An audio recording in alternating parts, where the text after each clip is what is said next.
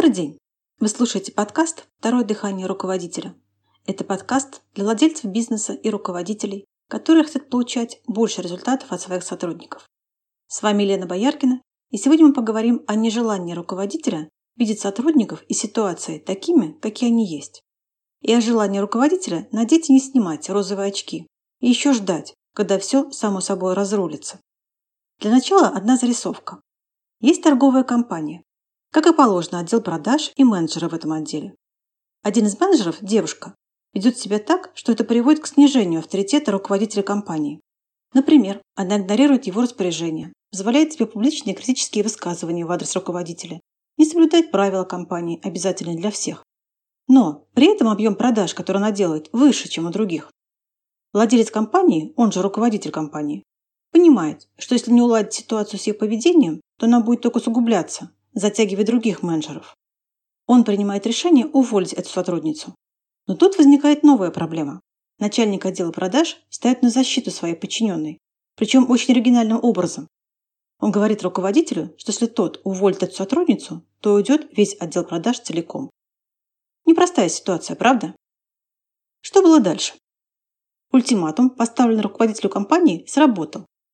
Руководитель не стал увольнять сотрудницу. Она продолжила работать, как работала. Вести себя, правда, стало еще наглее, так как расстановка сил теперь кристально ясна. Власть в компании, то есть способность определять, как будут эти дела, не у руководителя, а у начальника отдела продаж и этой сотрудницы. А сам владелец так обеспечивает возможность зарабатывать этим двоим. Ситуация еще не улажена, и я ничуть не удивлюсь, если закончится она тем, что эти двое таки создадут свою компанию и уведут в нее персонал и клиентов. А что делает этот владелец? Как ни прискорбно, он ничего не делает.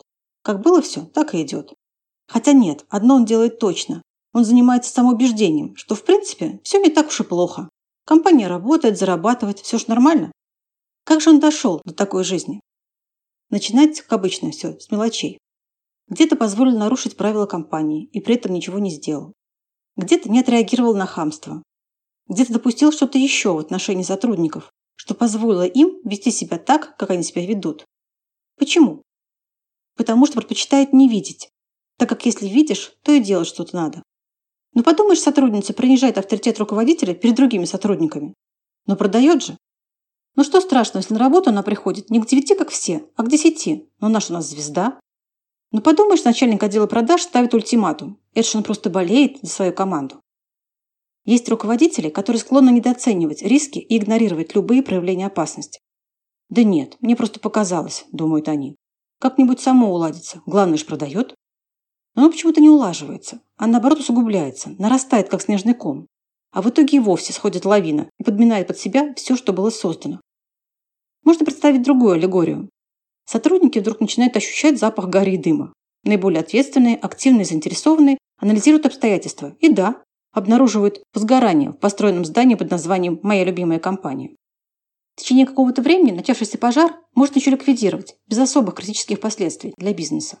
Но владелец находится словно в ступоре. Он не видит, точнее не хочет видеть того, что для других очевидно.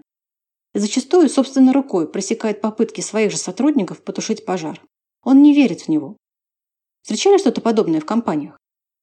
Если в этот момент руководителя не разбудить, в кавычках, и не принять вовремя антикризисные меры, то крышу здания рухнет, и само оно либо не будет подлежать восстановлению, либо реконструкция потребует баснословных инвестиций. Если видишь неоптимальности, надо с ними что-то делать. А вот если их не видеть, то все хорошо. Так вот, чтобы их не видеть, руководитель и занимается практически самовнушением, объяснением самому себе, почему это нормально. А как убедить себя в этом, вроде и все хорошо. Знаете, такой показной энтузиазм. Мы команда, у нас все здорово. Недавно общалась с руководителем одной компании.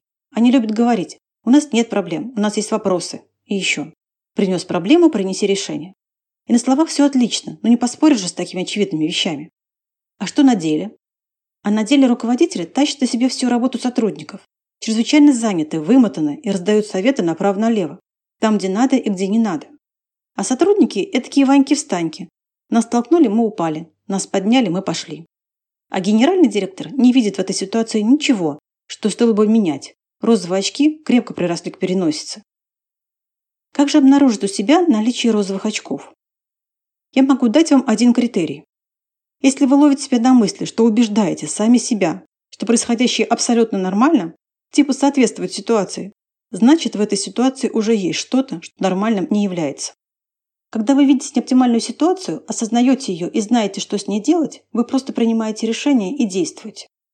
А вот когда вы по тем или иным причинам действовать не можете, то способ продолжать существовать в оптимальной ситуации – объяснить самому себе, что все правильно, все так и должно быть. Пример. Есть сотрудник, который работает плохо. Никакие меры воздействия, применяемые к этому сотруднику, результата не дают. От него уже воет не только руководитель, но и весь коллектив, так как по нему бьют косяки нерадивца. Верное решение в данной ситуации – заменить сотрудника на этой должности. Но посмотрите, какое количество руководителей этого не делают. Они объясняют сами себе, что лучше уж какой-то сотрудник на посту, чем никакого. Что-то он все-таки же делает. Да где лучше сейчас найдешь? Нет у меня времени заниматься наймом. И так далее и тому подобное. У меня к вам вопрос. Представьте, что вы идете по дороге, двигаясь к какой-то цели. Что вы предпочтете, если будет выбор только из двух вариантов? Яму, которую видно, что это яма, видно, какая она, глубокая или с ответственными краями, или пологими и так далее. Или яму, прикрытую сверху сухой травой. Выглядит все неплохо, но при попытке наступить вы проваливаетесь на приличную глубину. Какой из этих двух вариантов предпочтете? Так вот и с сотрудником. Когда на посту никого нет, это всем известно. И никто не ожидает, что там что-то будет выполнено. Нет обманутых ожиданий и проблем из-за этого. А когда человек на посту есть, яма прикрыта соломкой, да только вместо решения поставленных ему задач он создает проблемы на ровном месте, то здесь возникает вероятность получить самое большое разочарование руководителя. Знаете, как оно звучит? А вот так. Я думаю, что в какой-то области все хорошо, а там, оказывается, дела идут хуже некуда. Снимите розовые очки, если вдруг они у вас есть. Научитесь смотреть на ту ситуацию, что перед вами, не пользуясь ни розовыми, ни черными очками. А когда вы будете видеть реальную ситуацию, то исправить ее будет значительно легче. Способность видеть ситуации и справляться с ними с помощью сотрудников отрабатывается в нашей программе «Второе дыхание руководителя». Вы можете узнать о ней больше, если придете по ссылке, указанной в описании выпуска.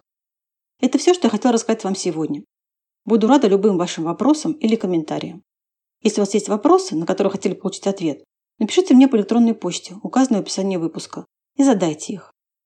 Также вы можете подписаться на телеграм-канал об управлении, найме и продажах. Ссылка на канал есть в описании выпуска.